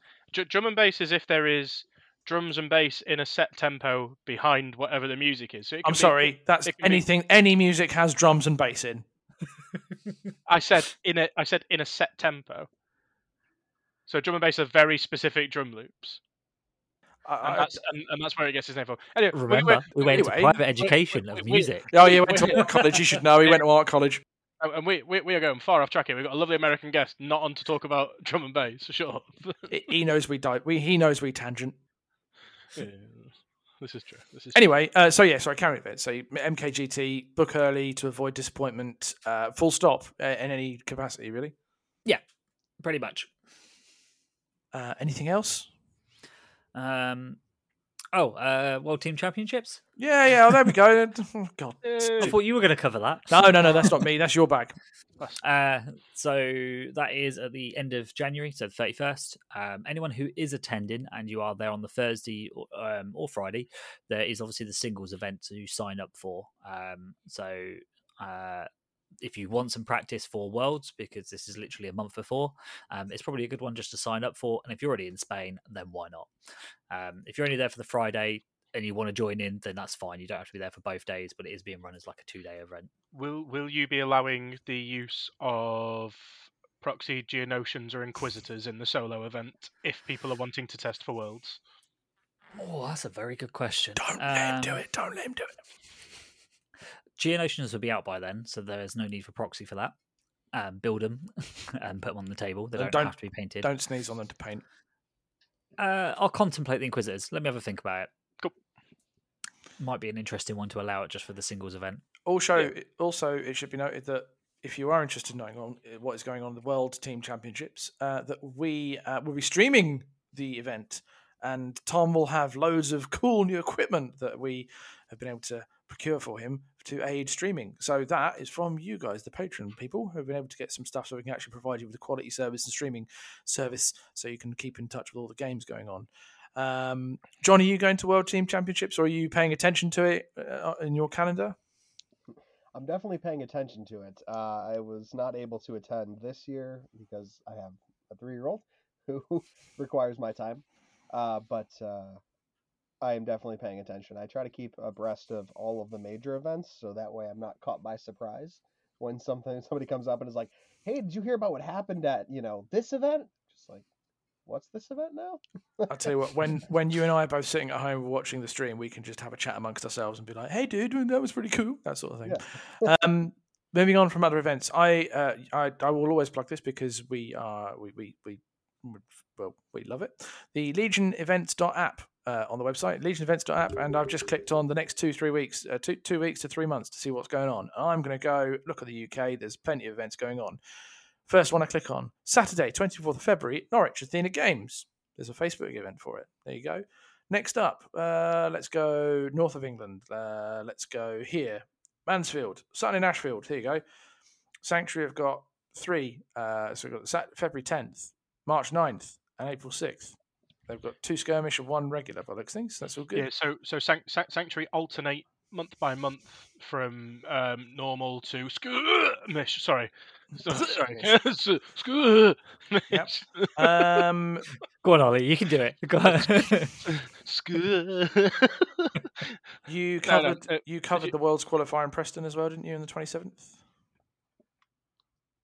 Hello. Is, is that is that Life Day Massacre? That, that one is the heart one at Harlequins. I think it's yes, yes, Life, Life Day, Massacre. Yeah, Life, Day Massacre. Life Day Massacre two. Justin Reed's one. Yep. So that's just, oh, that was Justin's. You did say that. So yeah, that's good. So it's got the double plug on Saturday the twenty seventh of January. You got two in Stockport Element, March 2nd and March the 9th. Uh, the March the 2nd is a two day one, uh, two day event that, there. Please, please note that that event is the cash event um, on the second and third, and to note that tickets are selling fast for it. Um, so there isn't that many left. That many left. I was chatting with Dave Nolan the other day. So if you do want to get your tickets, get it soon, Andy. Um... I need some hours. Well, I would like. I think I can probably flag that, but not. Not. I'm not going to bloody win, am I? But I'll just go for, for fun if I can. Yeah. I mean, I mean, I mean, a TNM triple hotel room. That's. Where's Tom? Where's the TNM quads? Oh, oh, could you imagine? Could you imagine? dirty weekend. that, that, that, that, room, my friends, would be carnage. Yes, um, uh, that would. You know, we'd all look like absolute nerds turning up in our TNM matching hoodies and be like, "Yeah, let's." But uh, never mind. Anyway, um, moving on. Um, let's go further. Let's go north of the border into Galashiels. Um, there's some events going on. Scotland's starting to get some more events going on, which is really cool to see. Um, Saturday, fifth of February in Galashiels, which is just over the border. Um, there's a Facebook event on there. It's at Fifth Ward Hall. Uh, if anyone knows where that is on there, then you've got Common Ground Games. I think in Stirling. I've got one on the 23rd of March. We'll talk about more nearer the time. But uh, yeah, go to legionevents.app and you'll get events all across the UK as well as international. And before Ollie does the one in the Netherlands, I'll talk about the one in France, in Normandy, the centre, uh, the Centre Richard Lenoir on the Saturday, 24th of February in France. Um, go along to that one. I hope to attend uh, an international event this year at some point. I don't know what yet though. So watch the space world. Uh, Ollie, talk about Holland, Netherlands, Netherlands, the Netherlands. Sorry.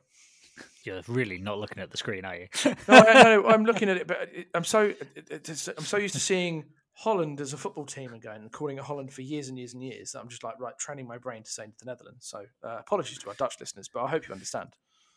Oh well, he's he's not there, so. Oh god! Uh, All right, in which case I'll do it because he's buggered off, isn't he?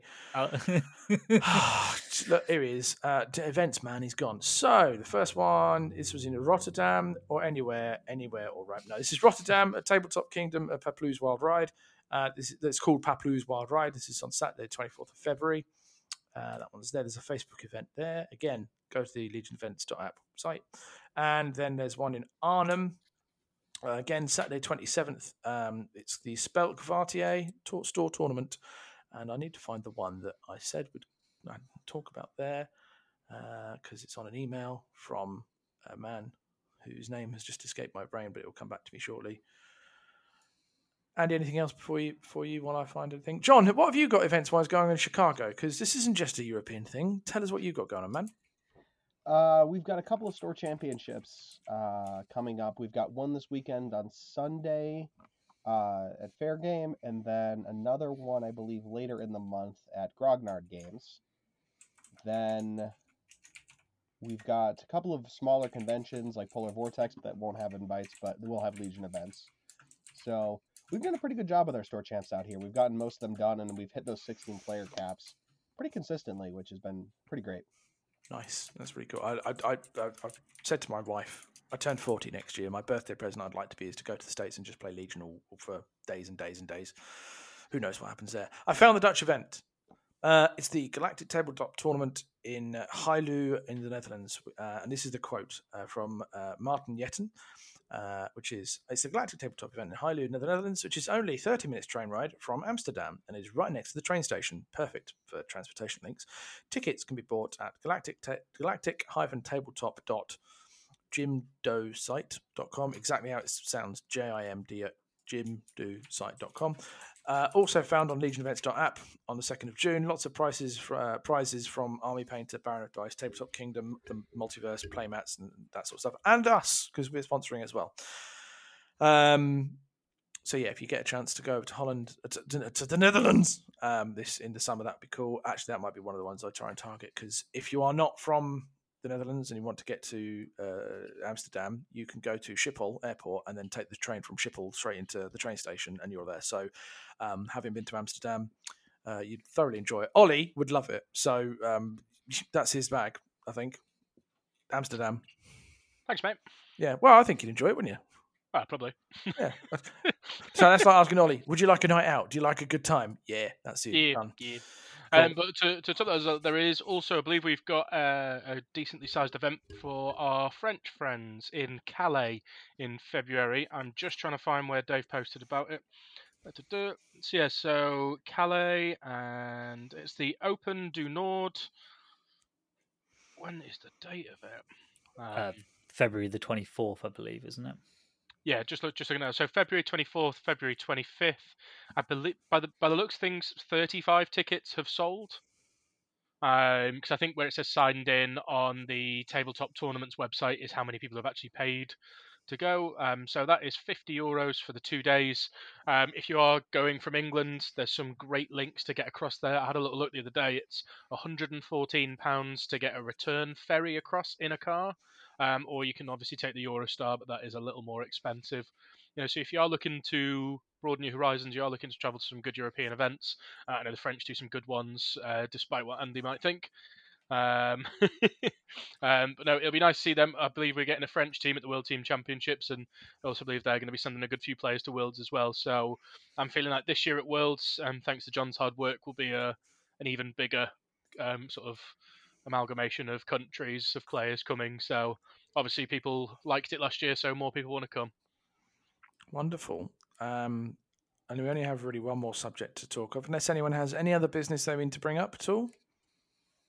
The last subject is to reveal the winner of the Legion American Football Charity League, uh, which which was not one of us, but the TNM did win the little side bet it had with Stabcast. So Stabcast will be sending, uh, I think it was twenty. It was either forty dollars or fifty dollars. I think it was either twenty pound per person or twenty. Sorry, twenty five or twenty per person to uh, to the JTT Trust uh, because it was my side bet, so it's my charity. There we go. But so there, and- that one.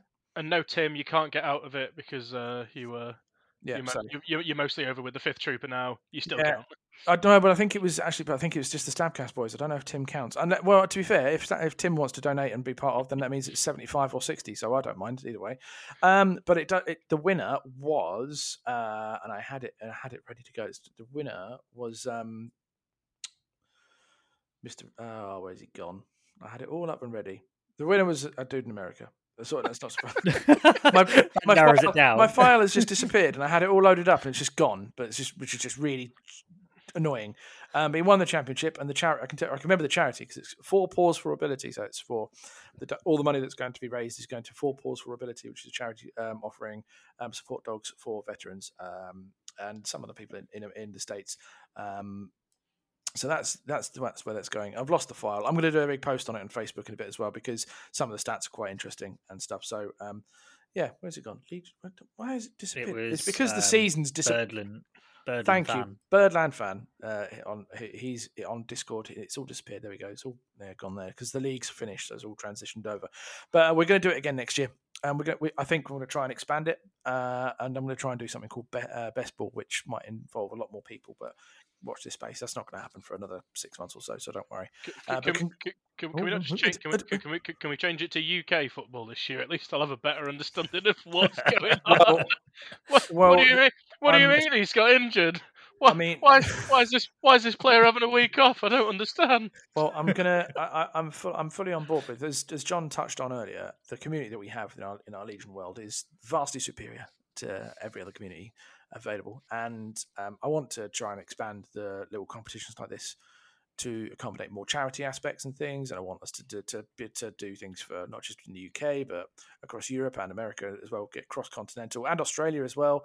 Uh, I want to just get get us doing more things that we can help not just ourselves within the community, but help those outside of what would be the traditional Star Wars Legion community. Try and put something back into the rest of the wider world, if that makes sense, because we're all good people, more or less. Uh, so I want to do more of that, and I'll think my brain will think of that as time goes on. But yeah, congratulations, Birdland fan. Um, uh, uh, you are the winner, and I think so. That means that that you'll be, that that charity will be getting at least I think it was like two hundred dollars going towards it, which hopefully will go well. Not hopefully, it will. It will go well worthwhile and help some people with uh, well, their need, needs and things like that. Really.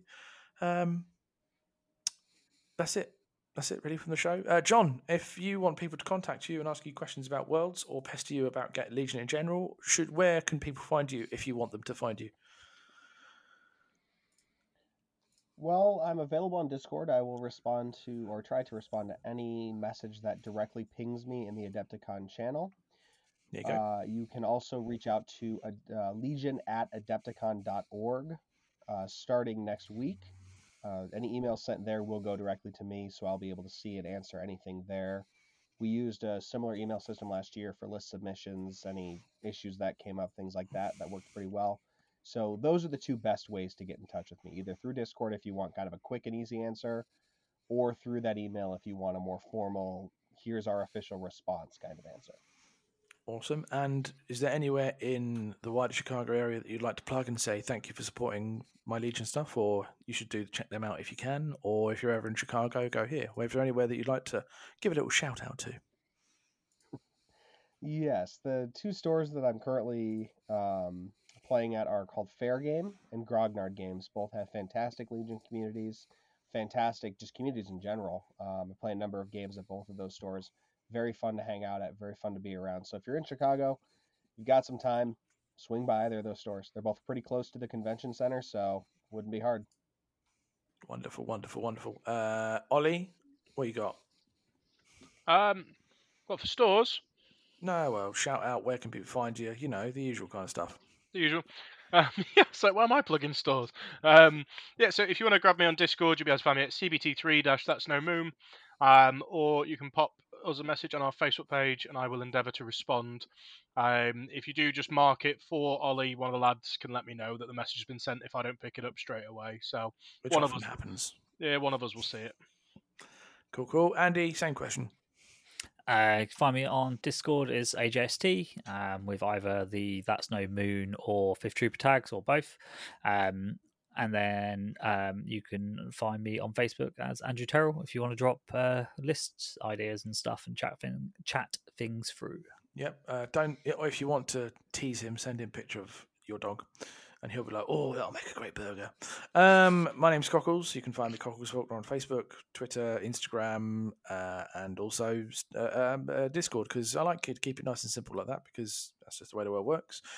Um, yeah, that's about it. This has been That's No Moon, episode number thirty. Uh, we've had John on, so John, thank you very much for joining us and t- talking to us, talking with us about worlds. Uh, we look forward to seeing what's going on there. I look forward to watching the streams. One day I'll be in attendance, and one day I'll meet you face to face. May that day come soon. Yeah, I will hope to. But yeah, uh, I've been Cockles. Thank you very much, boys. Thank you very much for listening. Goodbye. You've been listening to That's No Moon, a Star Wars Legion podcast. To keep up to date with us, please like and follow us on Facebook. That's No Moon, a Star Wars Legion podcast, and Instagram. That's No Moon Podcast.